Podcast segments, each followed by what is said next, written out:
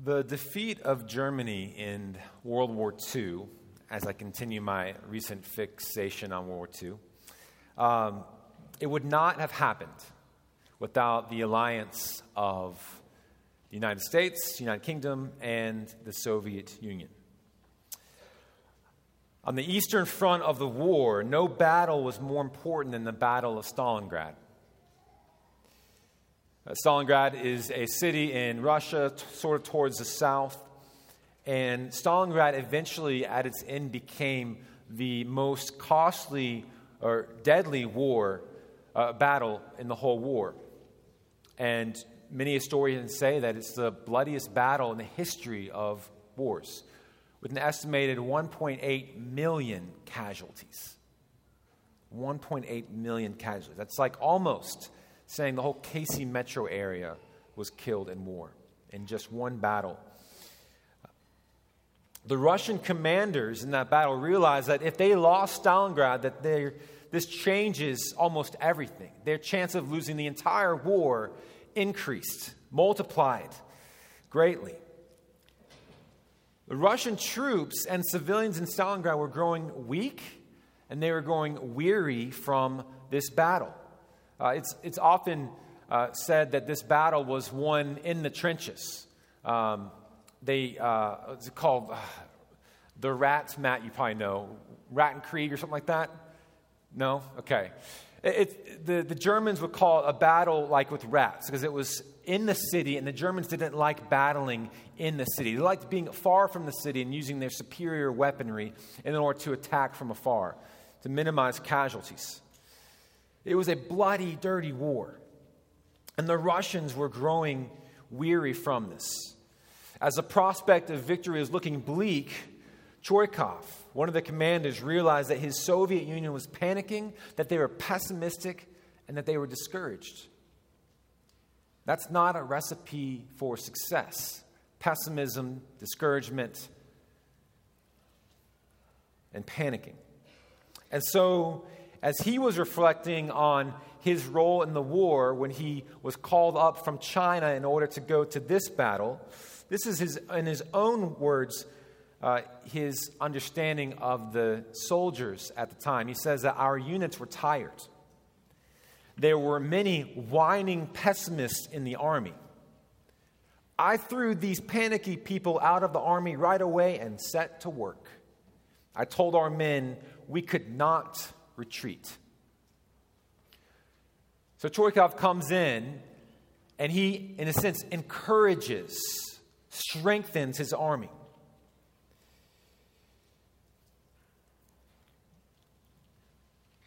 One commander at the time says, or one Soviet lieutenant says this about this time. He says that uh, his commander said, Pull yourself back together.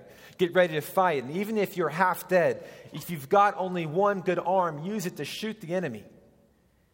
Deal with that first one coming on the attack. Just deal with that first one. Your first shot will encourage your comrades. So much of war is encouraging the soldiers to be strengthened, to be encouraged, and stand their ground, to stand firm. And we can see this even now as we watch the events in Ukraine unfold. As the world watches, there's this Ukrainian hero emerging on the world stage, President Vladimir Zelensky. As the news unfolds hour by hour, we see that the people of Ukraine are encouraged to stand their ground in Kiev and fight. Fight in the cities. Men aged 18 to 60 are not even allowed to leave Ukraine. If they go to the border, they're given a rifle and told to turn around to fight.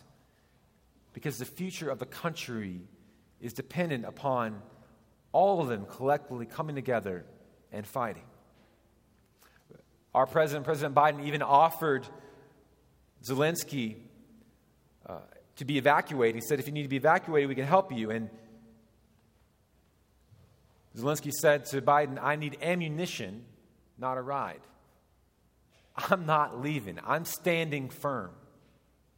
His heroism, his encouragement to stand firm amidst the unjust Russian attack has been the key unforeseen weapon of this war thus far.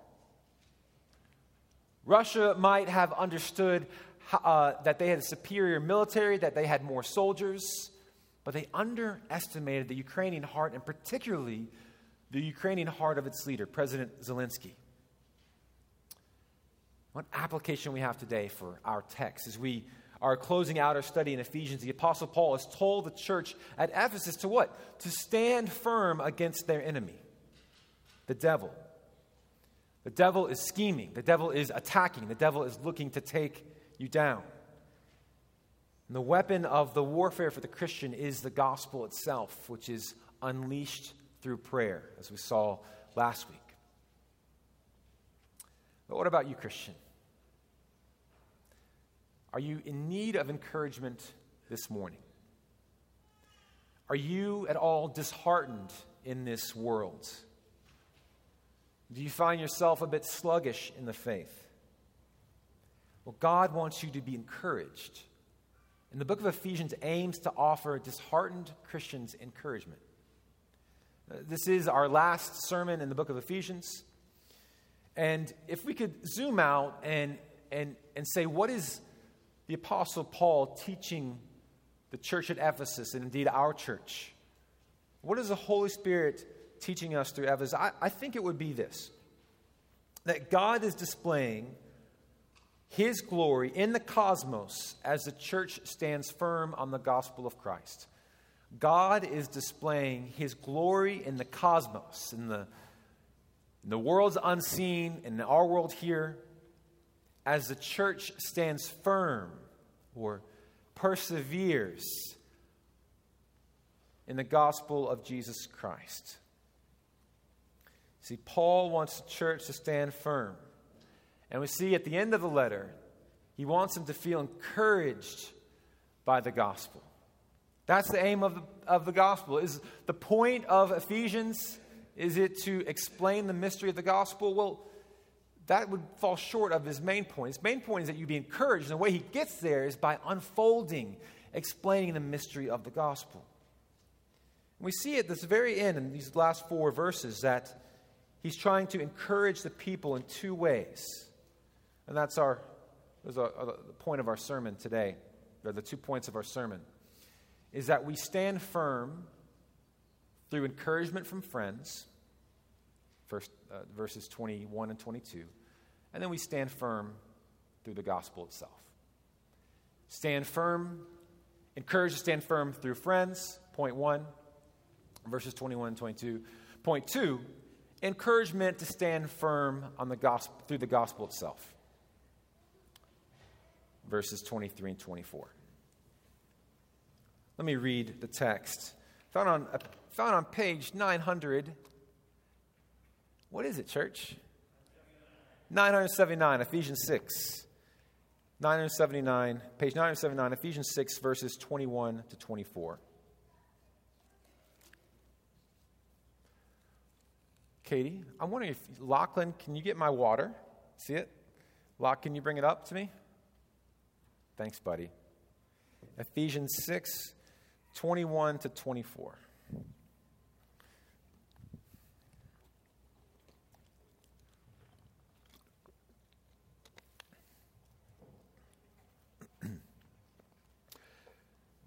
So that you also may know how I am and what I am doing.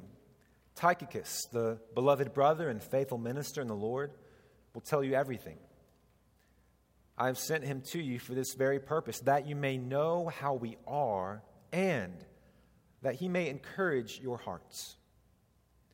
Peace be to the brothers and love with faith from God the Father and the Lord Jesus Christ. Grace be with all who love our Lord Jesus Christ with love incorruptible. Heavenly Father, we pray that our church would be encouraged through the gospel of the Lord Jesus Christ. We pray that we would be better gospelly friends and that we would more firmly stand on the gospel, that we might stand firm and persevere, remembering that Christ has won the victory for us. Help us on now, we pray. In Jesus' name, amen. standing firm through the encouragement from friends. In verse 21, Paul reveals that he wants to be known. He wants them to know the state of his heart. And he also says, I want, to, I want you to know what I've been up to, what I am doing. So he's saying, I need you to know how I am, and I want you to know how I'm doing. Uh, we know from chapter 6, verse 20, that Paul is an ambassador, yet he's ambassador in what? In chains. In chapter 3, verse 1, he calls himself a prisoner for Christ Jesus. In 4 1, he says that he's a prisoner for the Lord. So his chains are there because of his devotion and his ministry, his devotion to Jesus, and then ministering on behalf of the Lord. So there's a good reason to wonder hey, how is Paul doing? He's in prison. Is he miserable? Is he, is he just slugging it out? Is he growing lazy? Well, apparently, he's standing firm even while in prison for proclaiming the mystery of the gospel. But he wants them to know how he is. And he's sending Tychicus as a messenger to tell the church at Ephesus and I think other churches in the surrounding area to, for Tychicus to give a report. Now, now, who is Tychicus? He doesn't pop up too much in scriptures. Well, here he says that Tychicus is a beloved brother and a faithful minister in the Lord. What a commendation. We don't know much about him, but we do know from Acts chapter 20, verse 4. Sorry, Paul, I just totally messed up your. You good? Is that good? Um, chapter 20, verse 4, that he accompanied Paul to at least Troas. We know he's from Asia, again from Acts chapter 20, and that he's been with Paul, at least in Troas, which is a, a city north of Ephesus, north of the current city Izmir in, in modern day Turkey. In Colossians, Tychicus is also called a beloved brother and also called a faithful minister and a fellow servant in the Lord. Uh, he's also mentioned in 2 Timothy and in Titus. And from this, we can at least understand that he has played a crucial role in the gospel ministry and spreading the good news in the kingdom of Christ. We also get a little bit more intimate details here. He's a beloved brother of Paul. He's a reliable friend in the service of the Lord, as he's called faithful. And faithfulness in gospel ministry is vitally important.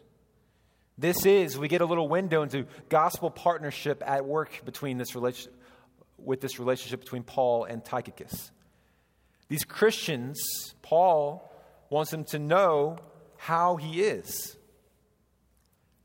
He's a prisoner on account of the gospel, and Tychicus is to go there, and he's got a mission, a mission of encouragement. It says right there, I have sent him to you for this very purpose, that you may know how we are, and that he may encourage your hearts.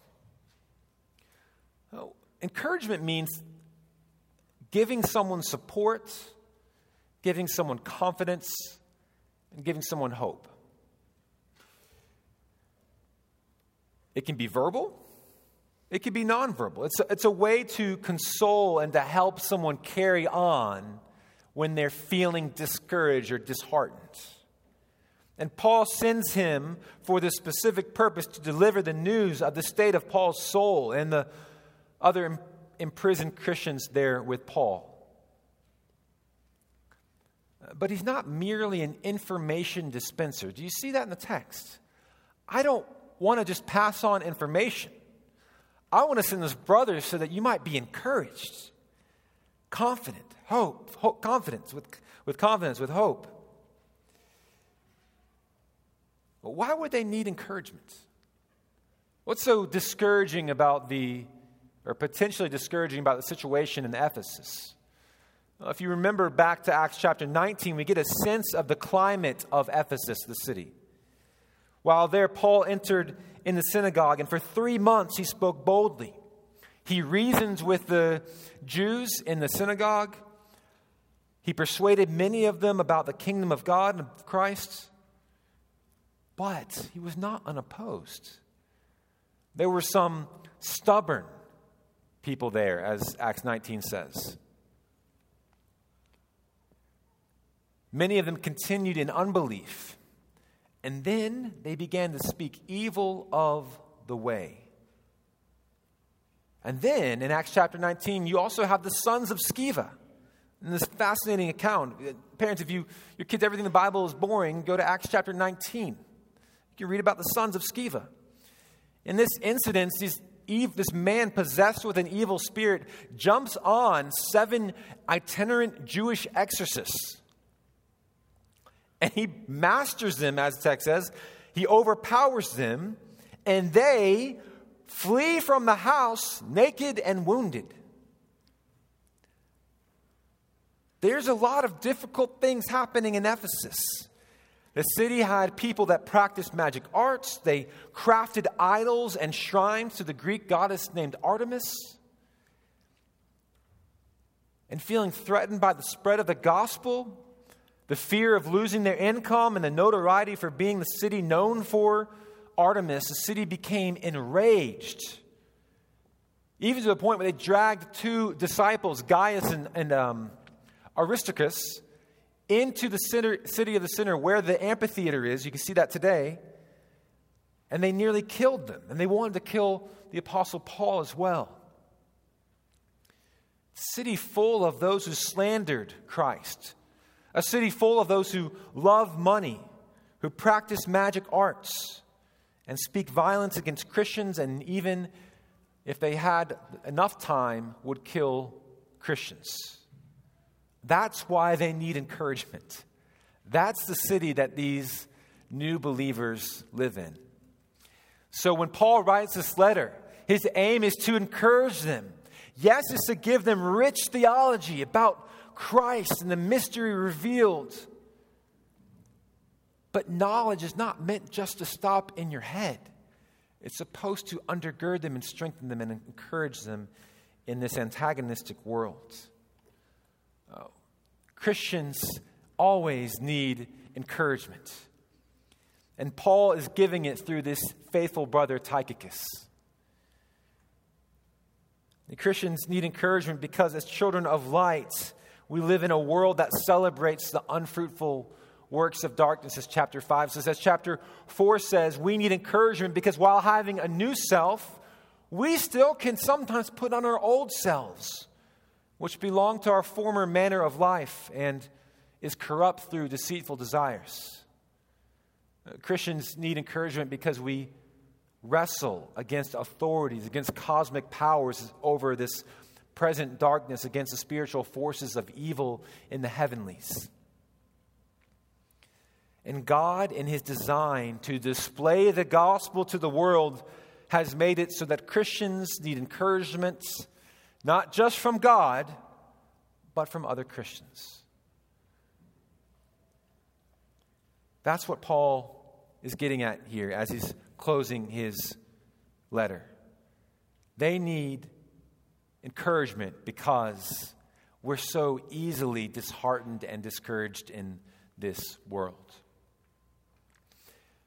One of the most basic applications here for us, Wornall Road, is to pray for and to write, if possible, those Christians who are imprisoned. There are Christians all across the world in, in China, in uh, Nigeria, in a lot of the Stan countries who are imprisoned because of their faith in Christ. One practice that, that we used to do uh, back in college is to go to Voice of the Martyrs website. And there you can even write letters to different Christians who are imprisoned. Not every country will obviously let you uh, send a letter and, and will receive it and give it to the brother sister in prison. But a lot of countries will. That's one thing you can do. Parents even consider doing this with your children. Or if you're in college with your roommates, that's a, it's a good way to spend your time. Another obvious application for us, church, is to pray for and to care for those that we support. And not just to pray for them, and not just to support them financially, but to support them with encouragement. So, as we, by the grace of God, continue to send out missionaries to this world, encourage them through emails, through letters, through Zoom calls. Encourage them. I'm so glad we get the opportunity in a month or two to have John Pentecost preach for us. He's, uh, we've been praying for him uh, for a couple years now. He's a pastor of Smyrna International Church in um, modern day Izmir, Turkey. And a lot of our students will actually be with him this summer as they go to Central Asia. He's going to come here, he's going to preach for us, and we get a better understanding of how we can support him and encourage he and his wife and his daughters in their work. Uh, this is an essential part of a church, a church's health, to encourage others. See, gospel encouragement is a normal thing for Christians. I, want, I wonder in your friendships right now, just take a moment and think about those that you're closest to. How much does reminder of the gospel come up? How much are you reminding your friends with gospel truth that Christ has paid for that sin? Uh, brother and sister, no longer walk in that way. Put on the new self. Stop walking your former ways.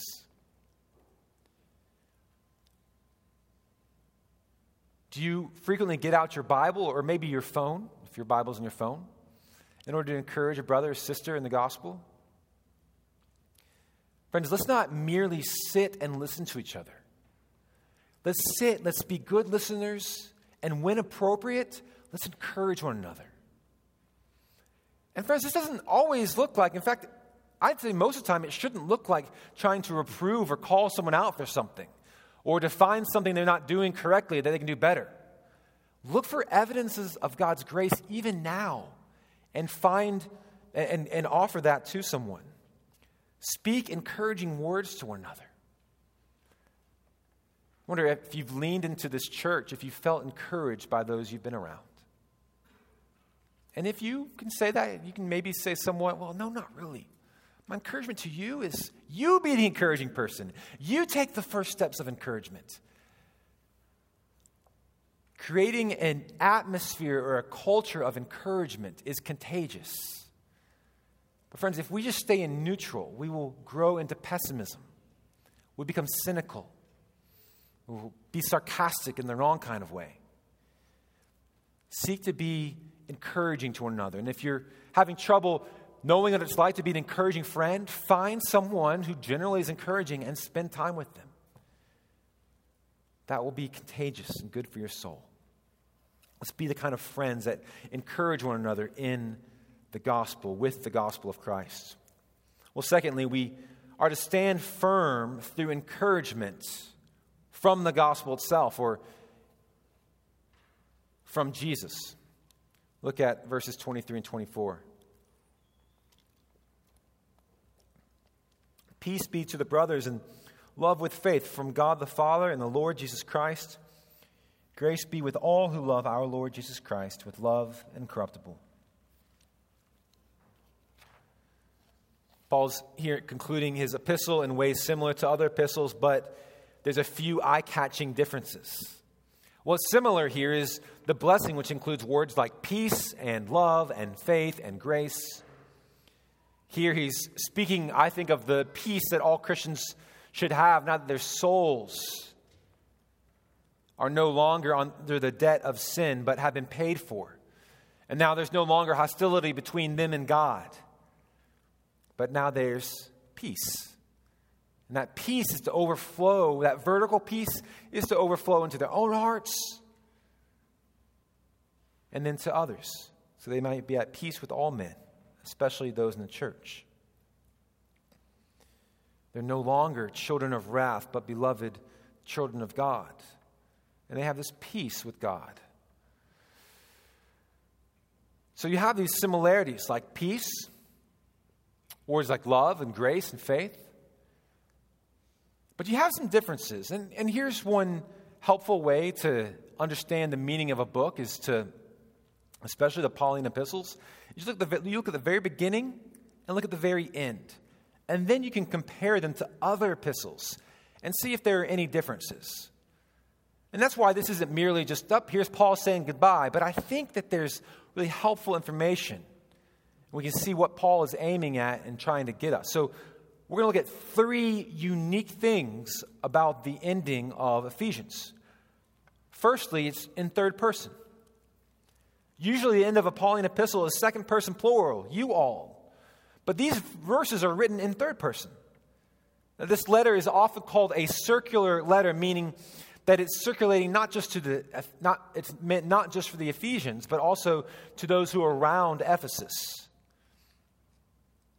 Uh, one of the reasons for this is because there is a lack of specific names, with the exception being Tychicus. And so many think that Tychicus was meant to give this letter to the church at Ephesus and then to the churches in the areas around Ephesus. And what supports that is this third person ending. Uh, in the end, I don't think that matters very much. Um, this is breathed out by the Holy Spirit. It's meant to get encouragement to the church at Ephesus and to all churches throughout all time. This benediction has gospel language, and it's meant to encourage all Christians. And it kind of gets at the cosmic scope of Ephesians that God is doing something huge in your church, but in all churches in the heavenlies. Uh, that's probably why there's some of this less personal nature to the book of Ephesians. Well, secondly, a unique factor in this closing sentence is that he says, Love with faith. Notice that there? Love with faith. Why, why does he mention love with faith here?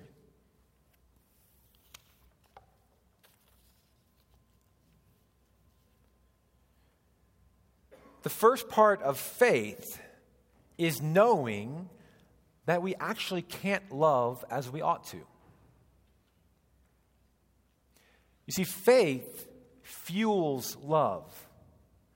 So, Paul, in a, another epistle in Galatians 5 6, says that faith works through love, and that counts for everything. Not circumcision, not your status. Those don't count for anything but faith working through love. Righteousness is achieved by faith fueled love of Christ. And faith energizes love. The problem is, we're, we're all quite unloving people aren't we?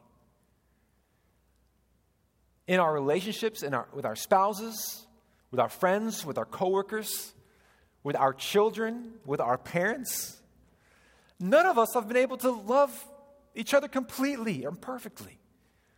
We all fall short. And faith in the gospel, part of, part of being a Christian is acknowledging how we fall short in love. And so Paul says, love with faith, because faith fuels your love. We give up so easily in love. We are so fickle in our love. We become judgmental We quit, angry, irritable, rude. Friends, none of us has loved perfectly in our lives. None of us has loved perfectly this week. And I'm betting most of us this morning, even getting to church, haven't loved perfectly.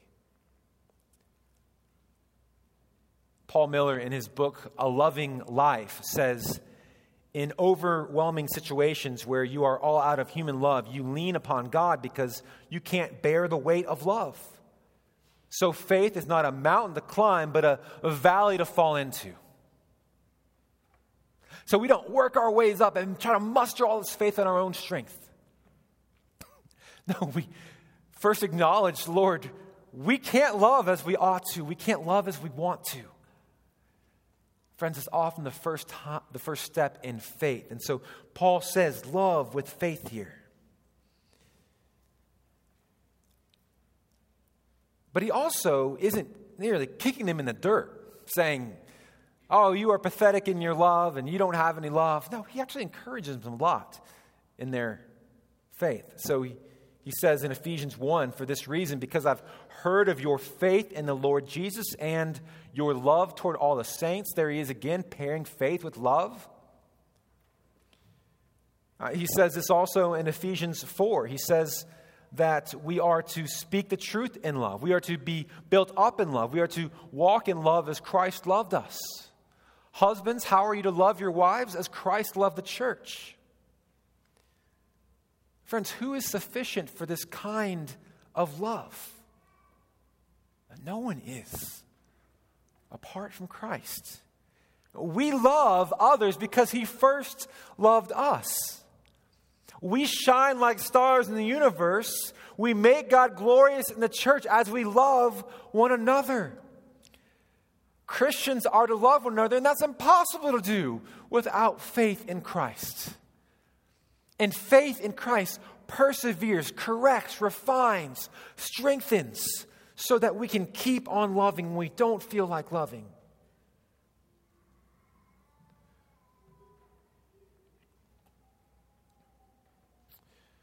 See, we can have a lot of gifts. We can have amazing intellect. We can be charming. We can be hard workers. We can be great servants, charismatic teachers, dynamic leaders.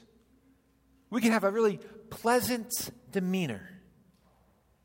And Paul says in 1 Corinthians, 1 Corinthians 13, we can even speak in angelic tongues and other languages. We can even be martyrs for Jesus.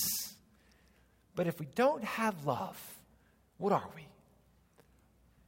A noisy gong and a clanging cymbal, you know? That's all we are, right there.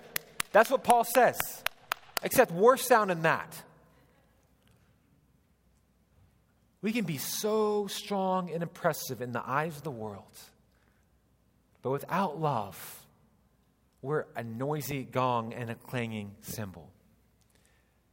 Without love fueled by faith, we detract from God's glory rather than have his glory shine through us, that we would be a visible display to the world of the gospel of Christ. That's why I think he says love with faith here. Faith in Christ, which fuels our love. How do we forgive one another? Let's look at Ephesians 4.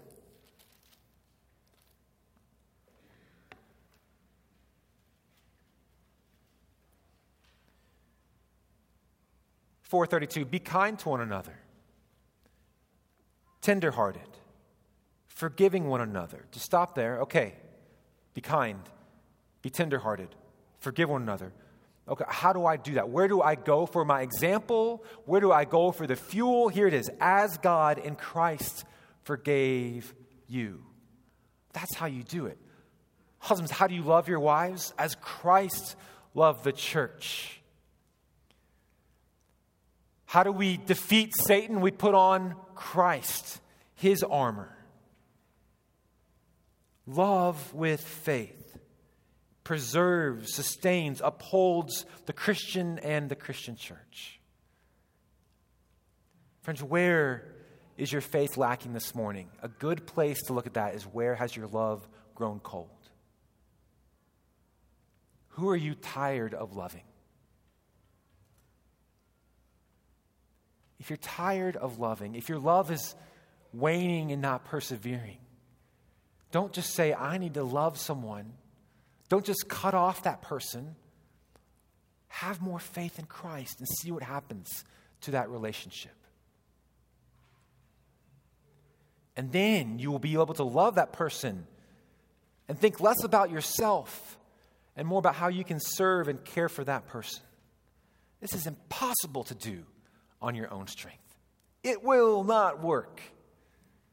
But Christ fuels that and sustains that. The third unique aspect of this ending here and how Paul's meaning to give us the gospel to sustain us is there's a unique emphasis on love. There's something unique about this love, and I find this fascinating. Look at verse 24, and let's read it slowly and carefully. Grace be with all who love our Lord Jesus Christ with love incorruptible.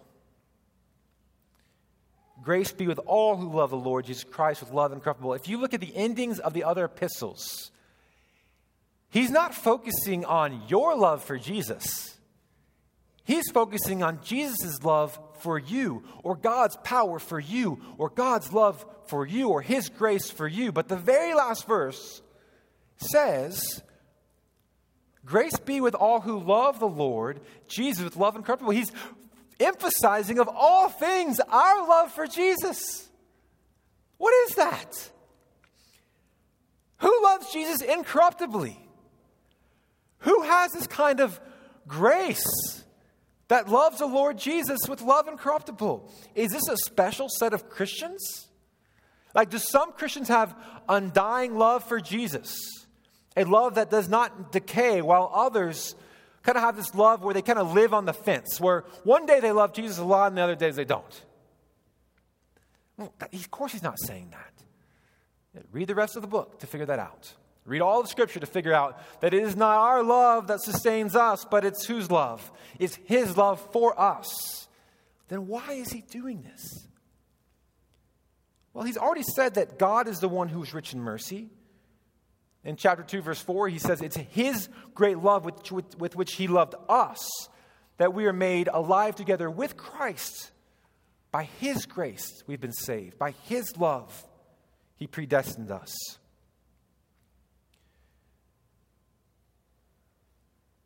He's already said that we are in, in Ephesians 3, that we are to have Christ dwell in our hearts, that through faith we might be rooted and grounded in love.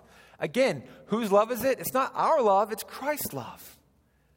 That we may have strength to comprehend with all the saints what is the breadth and length and height and depth, and to know the love of Christ that surpasses knowledge, that you may be filled with all the fullness of God. Why didn't you end it there, Paul? Why did he say, Praise be to God? And may you know the love of Christ that surpasses all knowledge, that you may be filled with all the fullness of God interesting, isn't it? Well, look back to, to verse 1 of chapter 1 of Ephesians. Another interesting nugget. Look at verse 1, chapter 1. Paul, an apostle of Christ Jesus by the will of God. Okay, nothing eye catching there. To the saints who are in Ephesus and are faithful in Christ Jesus. Another reminder of something about us and our devotion to Jesus rather than his devotion to us. Now, again, you can read all of chapter one and you can see it's not about you, it's about his love for you from before the foundations of the world. He predestined you, he loved you, he adopted you, he ransomed you, he redeemed you. It's all about him. Yet, the book ends, the beginning and the end, the top, the tail. Those who are faithful in Christ Jesus and May grace be with those who love the Lord Jesus with love incorruptible. Here's where it's getting at. And this is, this is getting back to the main point of Ephesians. See, our love for one another, our love for one another displays the glories of the gospel of the Lord Jesus Christ. We know already that our love for one another is not rooted in us. But we are rooted and grounded in the love of Christ. Chapter 3 talks about that. But here, this manifestation of God's glory, that all nations might praise Him, bow down to Him, devote their whole lives to Him. It's seen, it's tasted, it's experienced as Christians love one another. How does the world know that Christ is glorious and loving? What does Jesus say? They will know you're my disciples by what? Your love for me? Well, that is true, but he actually doesn't say that. He says, by your love for one another. They will watch you, they will see how you interact, and they will say, that's unique, that's different. What's going on there? And the Christians will proclaim the gospel. Our love for Christ displays the mystery of the gospel of Christ. Our love for Christ is able to overcome any worldly, any fleshly, any satanic desire. And yes, of course, it's rooted in His love for us. But in this unique ending, this is what I think Paul is getting at here in this text. If the mystery of the gospel is to be proclaimed to the cosmos, to the unseen principalities in this world and to the watching world.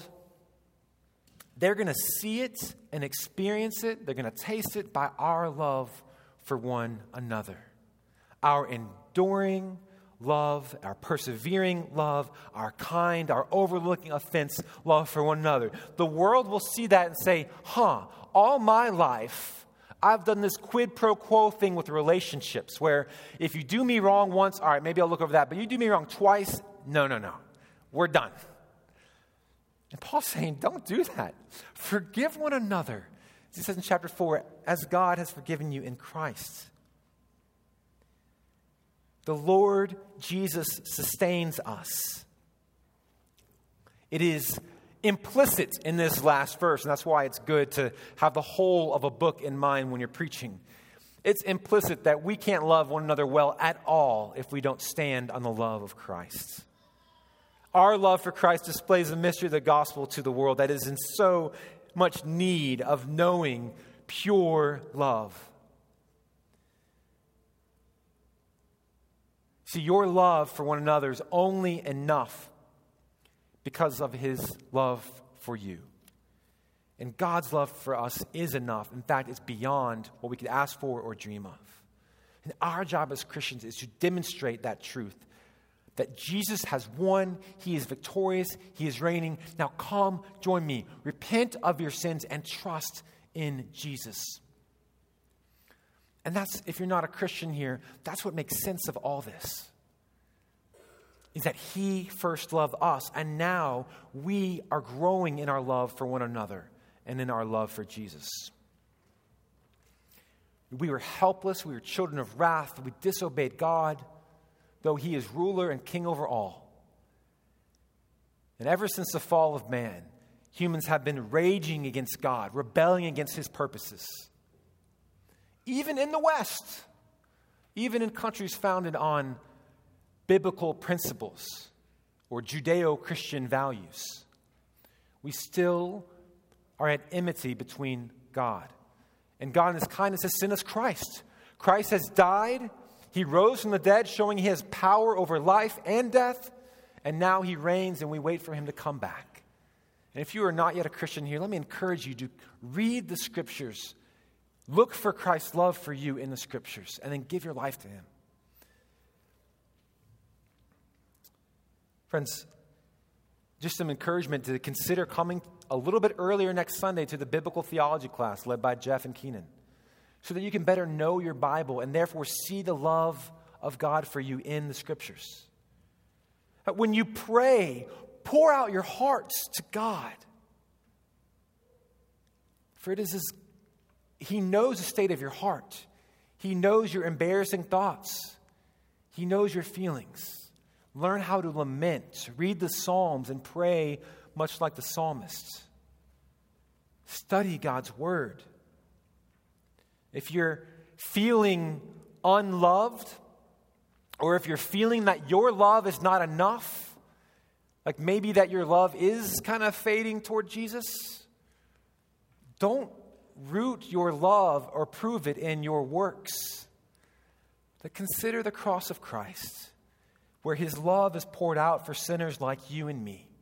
If you're feeling condemned, know that you are accepted and you are paid for by the love of Christ.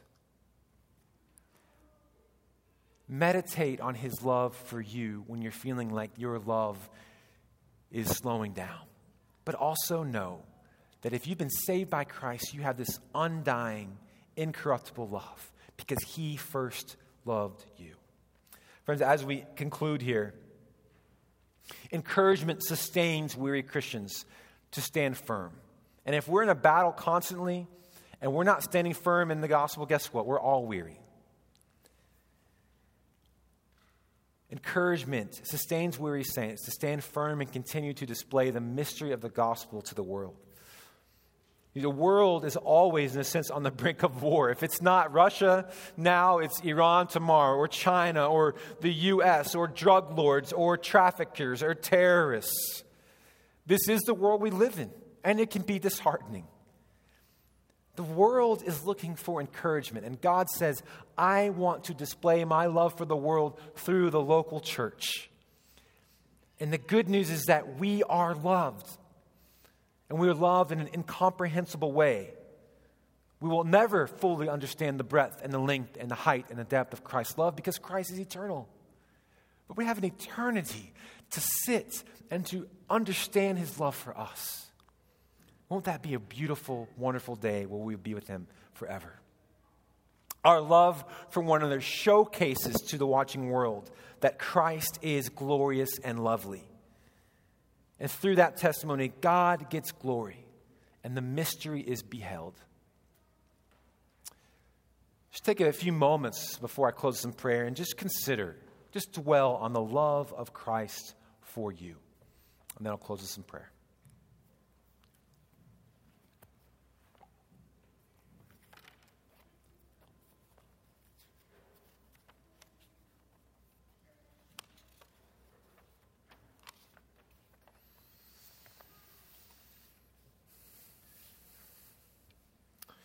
Heavenly Father, we praise you that your love for us is undying, it's incorruptible, and we've been sealed by the Holy Spirit.